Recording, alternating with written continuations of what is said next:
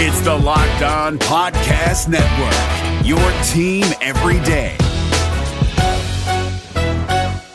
Kyle Krabs here, host of Locked On NFL Scouting. Join Joe Marino and me every day as we provide position-by-position analysis of the upcoming NFL Draft.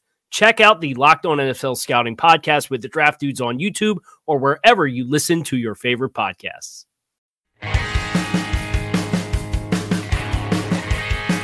You are Locked On 49ers, your daily San Francisco 49ers podcast, part of the Locked On Podcast Network. Your team every day.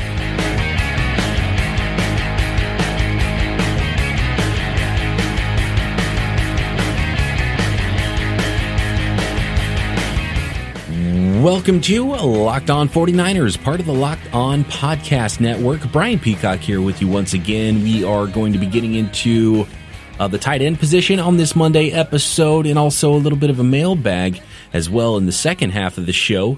And later on this week, I've got Chris Biederman coming on Tuesday's show, then, of course, a Winky Wednesday podcast. And we're a little over a week away from training camp opening up, so we're getting very close to football. Preseason opener, August 9th against the Cowboys for the 49ers, the Hall of Fame game the week before that, so we're only a couple weeks away from the Hall of Fame game. It's rapidly approaching, which is probably welcomed news to football fans out there. A reminder to follow me on Twitter at BDPeacock. That's the place to get those mailbag questions in. You can also email the show or any questions or comments to LockedOn49ers at gmail.com. All kinds of new content going up at LockedOn49ers.com, as well as the podcast. Subscribe, rate, and review the show. Always appreciate those reviews. So the tight end position. Not a large group of personnel, but I think there's some questions here for me how this is exactly going to go and how the bottom of this position group is going to go. There's a lot of guys. There's only two locks, I think, for the roster right now at the tight end position. And with those two guys, the young player I think you want to see develop, but it's not going to be a one-man show at the tight end position, and there's not always going to be two tight ends on the field. So how those snaps are dispersed between George Kittle and Garrett Celek will be an interesting factor throughout the season. Before we start looking ahead too much, let's look back at what the tight end position group for the 49ers did in 2017. The first thing you'll notice is Logan Paulson, the guy that was brought in by Kyle Shanahan, who knew the offense. He was the veteran presence last year on the roster. He is not around anymore, so it's really all George Kittle and Garrett Celek. And by the way, hat tip to Garrett Celek, who seems like he's become a favorite of the new 49ers regime, even though he's a Trent Baalke holdover, and there's not a lot of Trent Baalke holdovers on the 49ers roster right now. Garrett Celek is one of those guys, and I do love the Celek time thing that the team has sort of rallied around. But Garrett Celek, this is what's interesting between Celek and George Kittle in 2017. George Kittle missed one game. He was banged up in some others, but Garrett Celek played all 16 games. George Kittle appeared in 15 of 16 games, but Garrett Celek had 13 starts in those games compared to only 7 starts for George Kittle. So obviously there was some crossover there. That's 20 combined starts. So in at least 4 games, both Kittle and Celek were on the field to start the game. And so what that tells me is when you compare that with 13 starts for Celek, even though he had half as many catches as George Kittle, 7 starts. He had 43 receptions on 63 targets.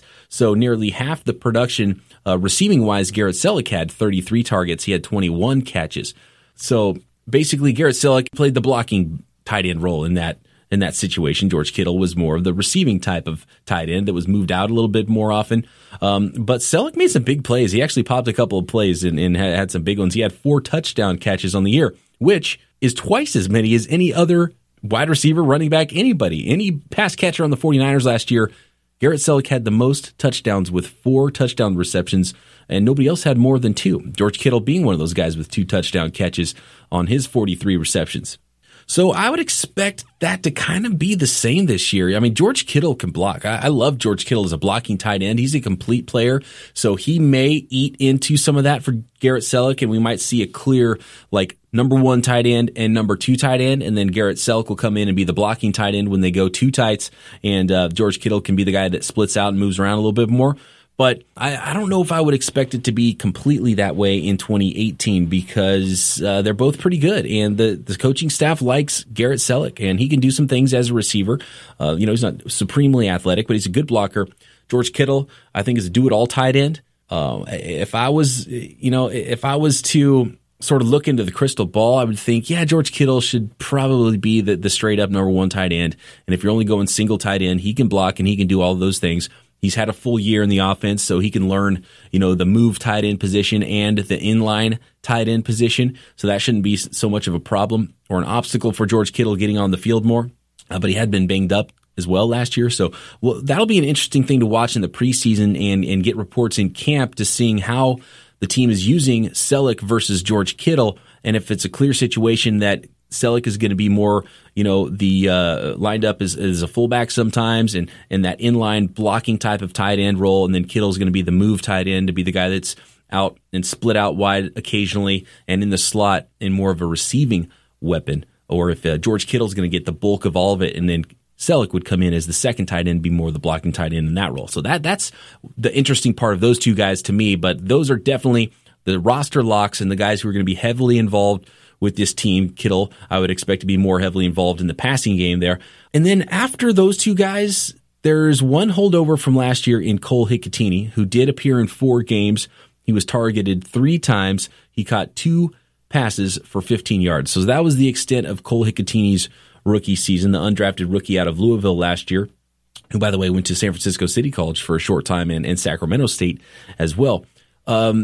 The thing that Cole Hikutini, oh, by the way, there was a cool stat I wanted to drop here from Chris Wilson, who was a writer at LockedOn49ers.com. He tweeted this out a while ago, and it's in his article that breaks down the tight end position on LockedOn49ers.com.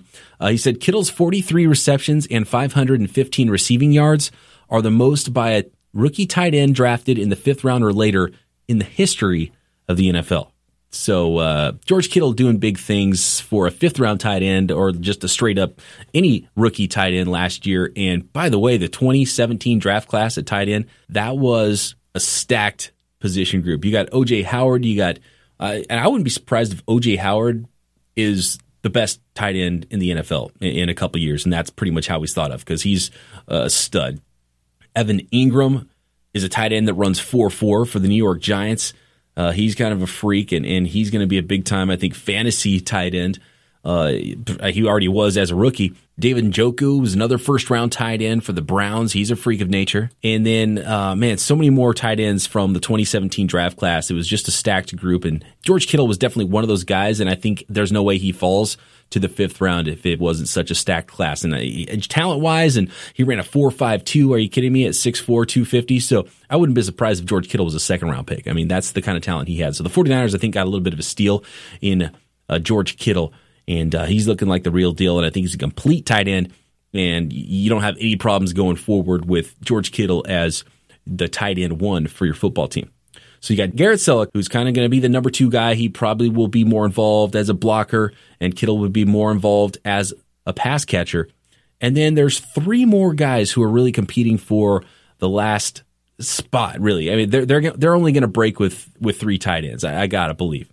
This is David Harrison of the Locked On Commanders podcast, and this episode is brought to you by Discover. Looking for an assist with your credit card but can't get a hold of anyone? Luckily, with 24/7 U.S.-based live customer service from Discover, everyone has the option to talk to a real person anytime, day or night. Yep, you heard that right. You can talk to a real human in customer service anytime. Sounds like a real game changer if you ask us. Make the right call and get the service you deserve with Discover. Limitations apply. See terms at discover.com/credit card. So looking at the bottom of the roster and those last 3 tight ends competing for, in my mind, what is one spot. Cole Hikutini is the one where I don't really know if his rookie season was cut short. He had an injured MCL. I don't know if he didn't show enough in training camp. So they ended up moving him to the practice squad to start the year. So it's not like another team was trying to swoop in and pick him up when he was put on waivers at the end of camp. So did they purposely hide him during the preseason? I've heard that theory, so that way another team wouldn't steal him away. Cole Hikutini, a lot of people really like Cole Hikutini and have visions of him being a really good receiving tight end and in a long-term piece. I would pump the brakes on that a little bit, not to say that I don't think he can be that. It just remains to be seen. He didn't have much of a rookie season, and he's still got a lot of work to do, and he's going to have to battle to get that third tight end spot on the roster. But right now, I would assume that he's in very good position to be that third guy and will probably be the third tight end when camp breaks. So who's he competing with for that last spot? Most likely the last tight end spot on the roster. Well, tight end Ross Dwelley would be one of them. He was signed after the draft from the University of San Diego. And so he's he's a very similar player to Cole Hikutini. So it's not like Ross Dwelley and Cole Hikutini are going to both make the roster, most likely, because they're both very similar players, and they're both primarily pass-catching tight ends on the college level. And so it'll remain to be seen if they can block well enough to play in the NFL, or if that one dimension is all that Kyle Shanahan's looking for in that third tight end, to be more of a move tight end, someone they can use as a mismatch and maybe play a little special teams and be more of a receiver than a blocker. But that's Ross Dwelley's game. But he's got a good size, 6'5", 250.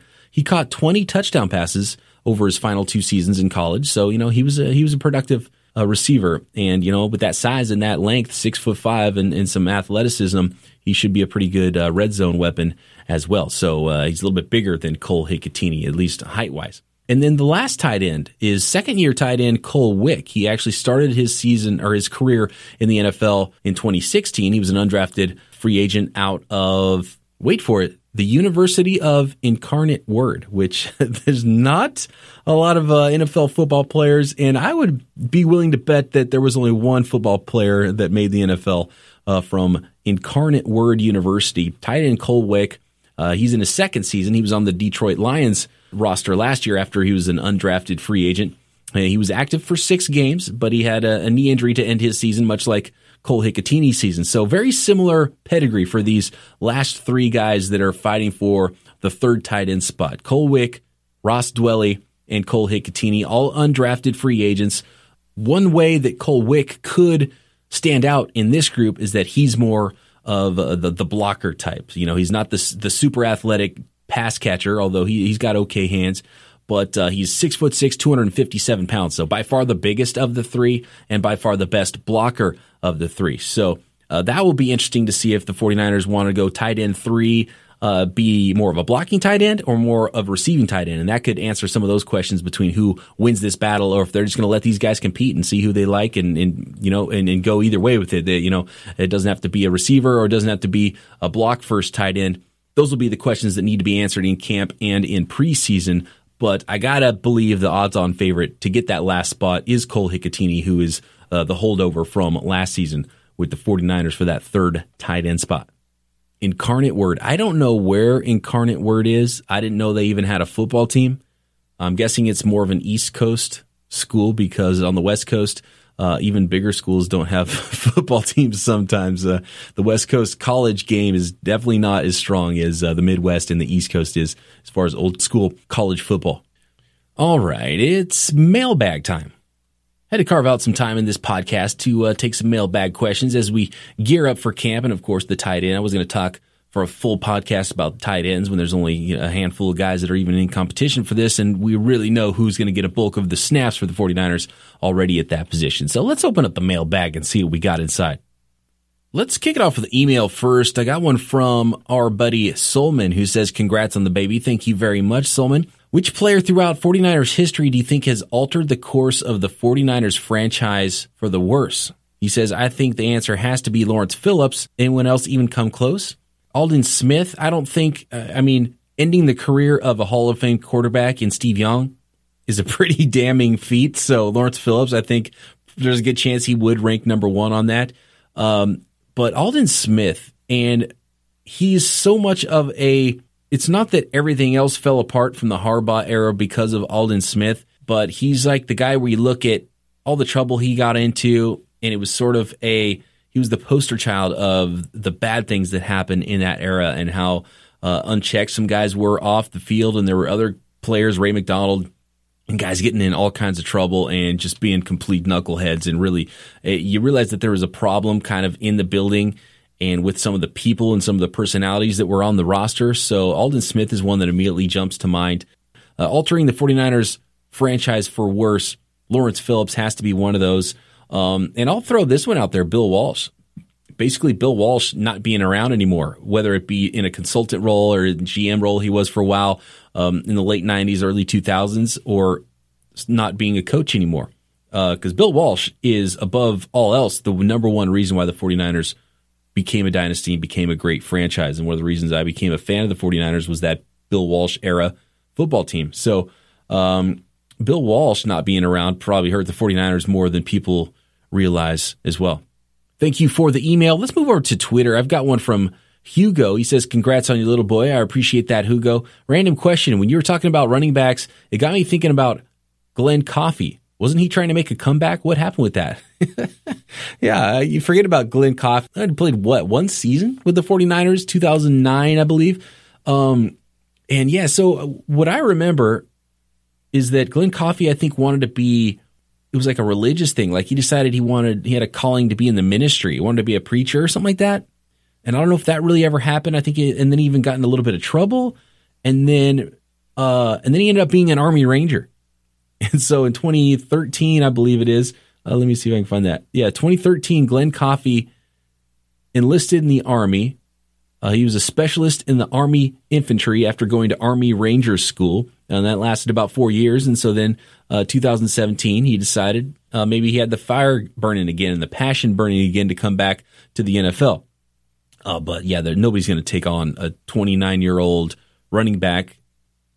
He had 83 carries for 226 yards and 11 catches for 76 yards and one touchdown in his sole season for the 49ers in 2009. And nearly 10 years ago now, nobody's going to be knocking on Glenn Coffee's door to be asking him to come play for their NFL football team. So yeah, that's he's way late on that, and I don't know if he's a head case or he just didn't have the passion to play anymore, but most teams don't like to take on guys who have already quit. And quit on their teams and don't have that fire burning and that passion to play football. So Glenn Coffee, I think it's safe to say his NFL career is over after one season with the 49ers. To Zach on Twitter, he says, surprise veteran cut, ? And one player you think we could trade before the regular season. That's a good question. I'll say for veteran cuts, wouldn't be much of a surprise, but I think Aldrick Robinson, unless there's an injury to a veteran wide receiver on the 49ers roster, even though he's kind of one of the backup wide receivers, I think Aldrick Robinson would be a cut. I don't know if that would be a huge surprise veteran cut, but that would be one. I would say someone like Josh Garnett or Jonathan Cooper, one of those first-round guards that the 49ers have on their roster, one of 3 first-round guards. One of them could be cut from the team because they brought in Mike Person. Eric Magnuson still around competing, who they liked a lot last year. So, I could see one of those guys getting the axe, which would be a mild surprise, I think, if one of those first-round guards was cut. But again, it wouldn't be a complete shocker.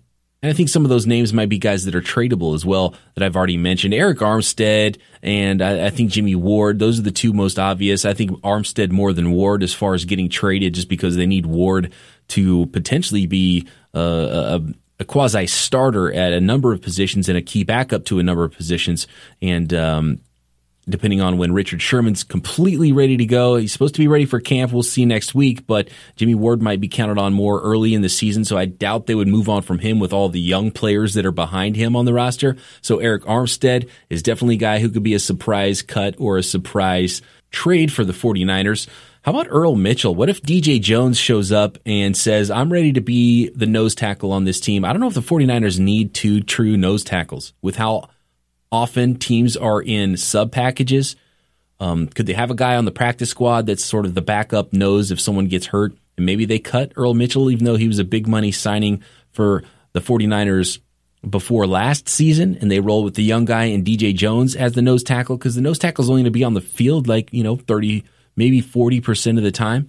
So I don't know if you need 2 true nose tackles, because otherwise whoever the backup there isn't going to be on the field all that much. And that would give you some more opportunity to have some more of these pass rushers on the roster, because you've already got Sheldon Day in the middle.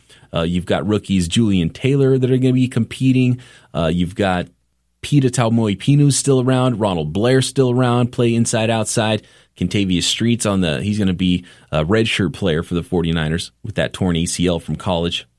But maybe Earl Mitchell might be the biggest shocker as far as someone who looks like they're penciled in to be a starter and then gets cut before training camp. Maybe Malcolm Smith is another one who fits that similar vibe. Since Reuben Foster is only going to be out for 2 games, it might be between someone like Brock Coyle and Malcolm Smith if they want to keep Corey Toomer and they want to keep Dakota Watson and Eli Harold and they want to keep, obviously, Fred Warner's around. So how many linebackers can you really hold on to? That's going to be a little bit of a battle. Someone's going to have to pay the price, I think, at that position. If you're looking for the most comprehensive NFL draft coverage this offseason, look no further than the Locked On NFL Scouting Podcast. Join the draft dudes, Kyle Krabs and Joe Marino, as they go position by position through the NFL free agent class and into the star-studded crop of college stars who will be selected in the 2024 NFL Draft. If you want to know who your favorite NFL team should be adding to its roster, you need to check out Locked On NFL Scouting, available on YouTube and wherever you get your podcasts. Part of the Locked On Podcast Network, your team every day. To Steve on Twitter, he had an HDTV question that I didn't really understand, and that's out of my element. But he also says, any chance former 49er greats like Brent Jones or Steve Young might do an interview on this great podcast? You know, I haven't reached out to those sort of people. I'm always surprised sometimes how gracious some people are and totally want to come on. And then some people I reach out to just completely ghost me completely, and I never hear back from them at all.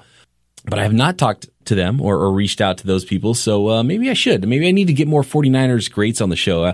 I need to up my booking game and get on that and get involved with some ex-49ers players, some more current ones as well.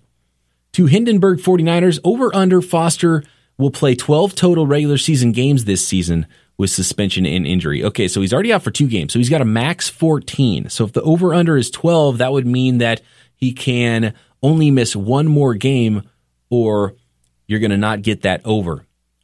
And that's tough because of the way he plays and how banged up he was in college and in his rookie season because of the way he hits people. I got to guess he's going to miss at least 1 game. That would put you at 13.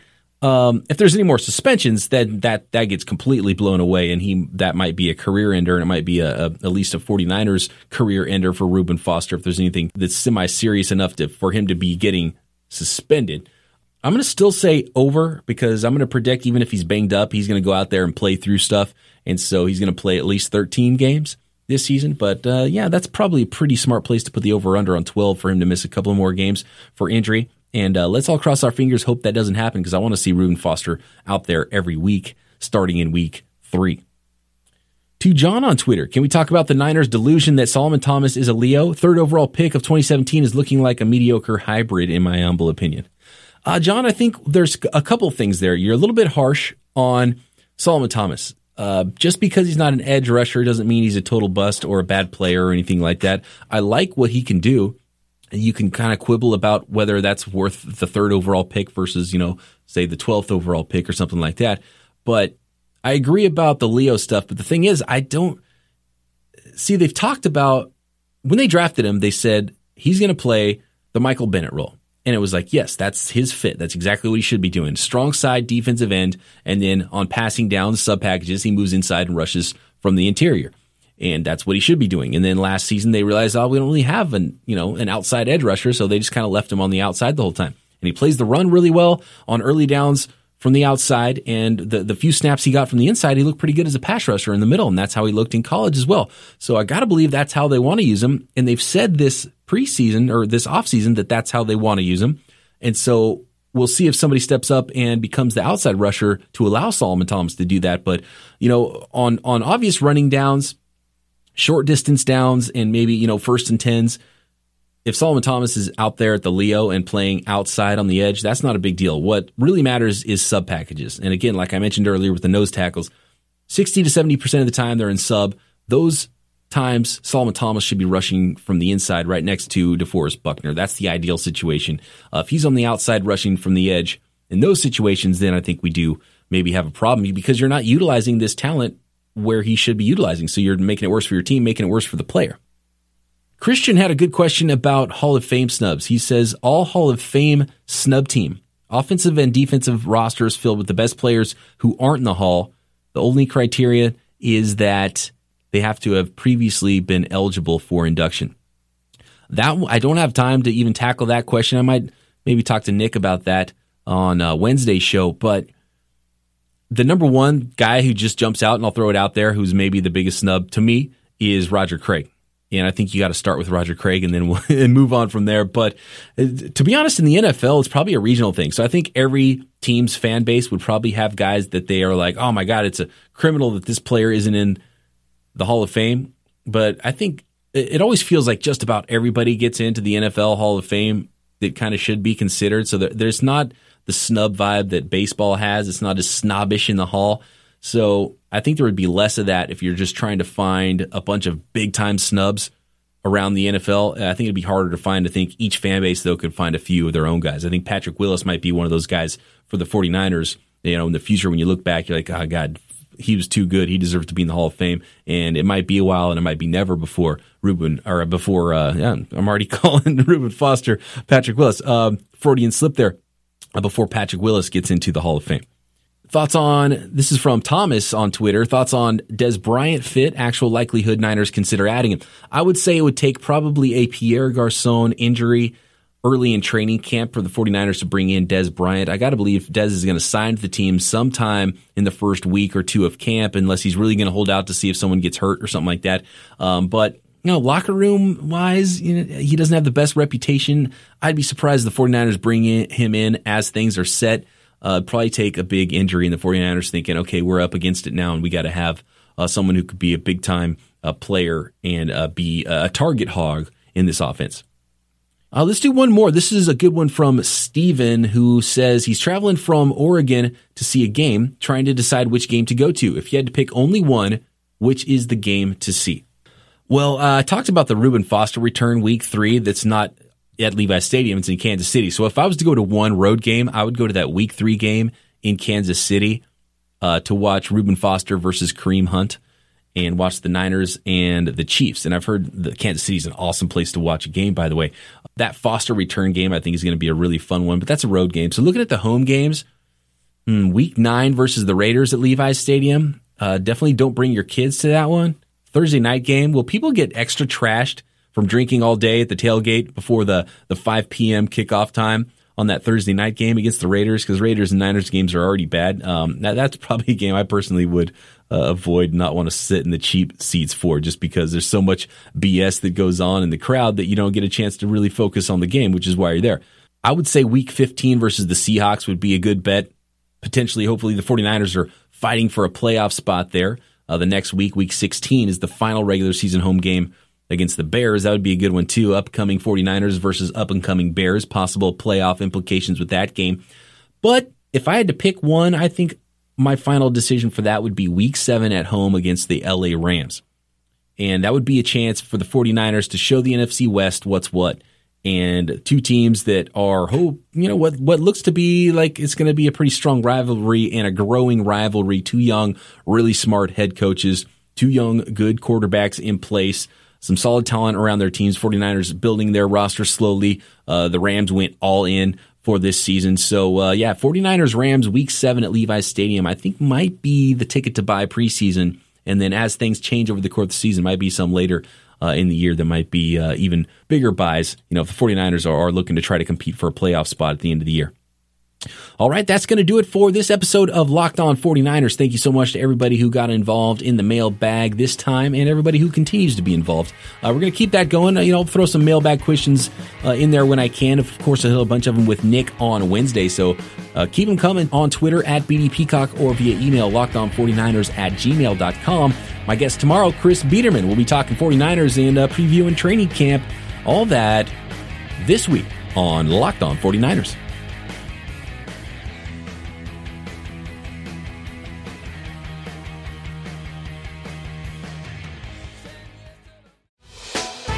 Hey, Prime members, you can listen to this Locked On podcast ad-free on Amazon Music. Download the Amazon Music app today. Is your team eliminated from the playoffs and in need of reinforcements? Maybe it's time for a rebuild, or maybe they're just a player or two away from taking home the Lombardi Trophy. Either way, join Keith Sanchez and Damian Parson for Mock Draft Monday on the Locked On NFL Draft Podcast. They'll tell you which college football stars your team will be taking in the 2024 NFL Draft. Check out Mock Draft Monday on the Locked On NFL Draft Podcast, part of the Locked On Podcast Network, your team every day.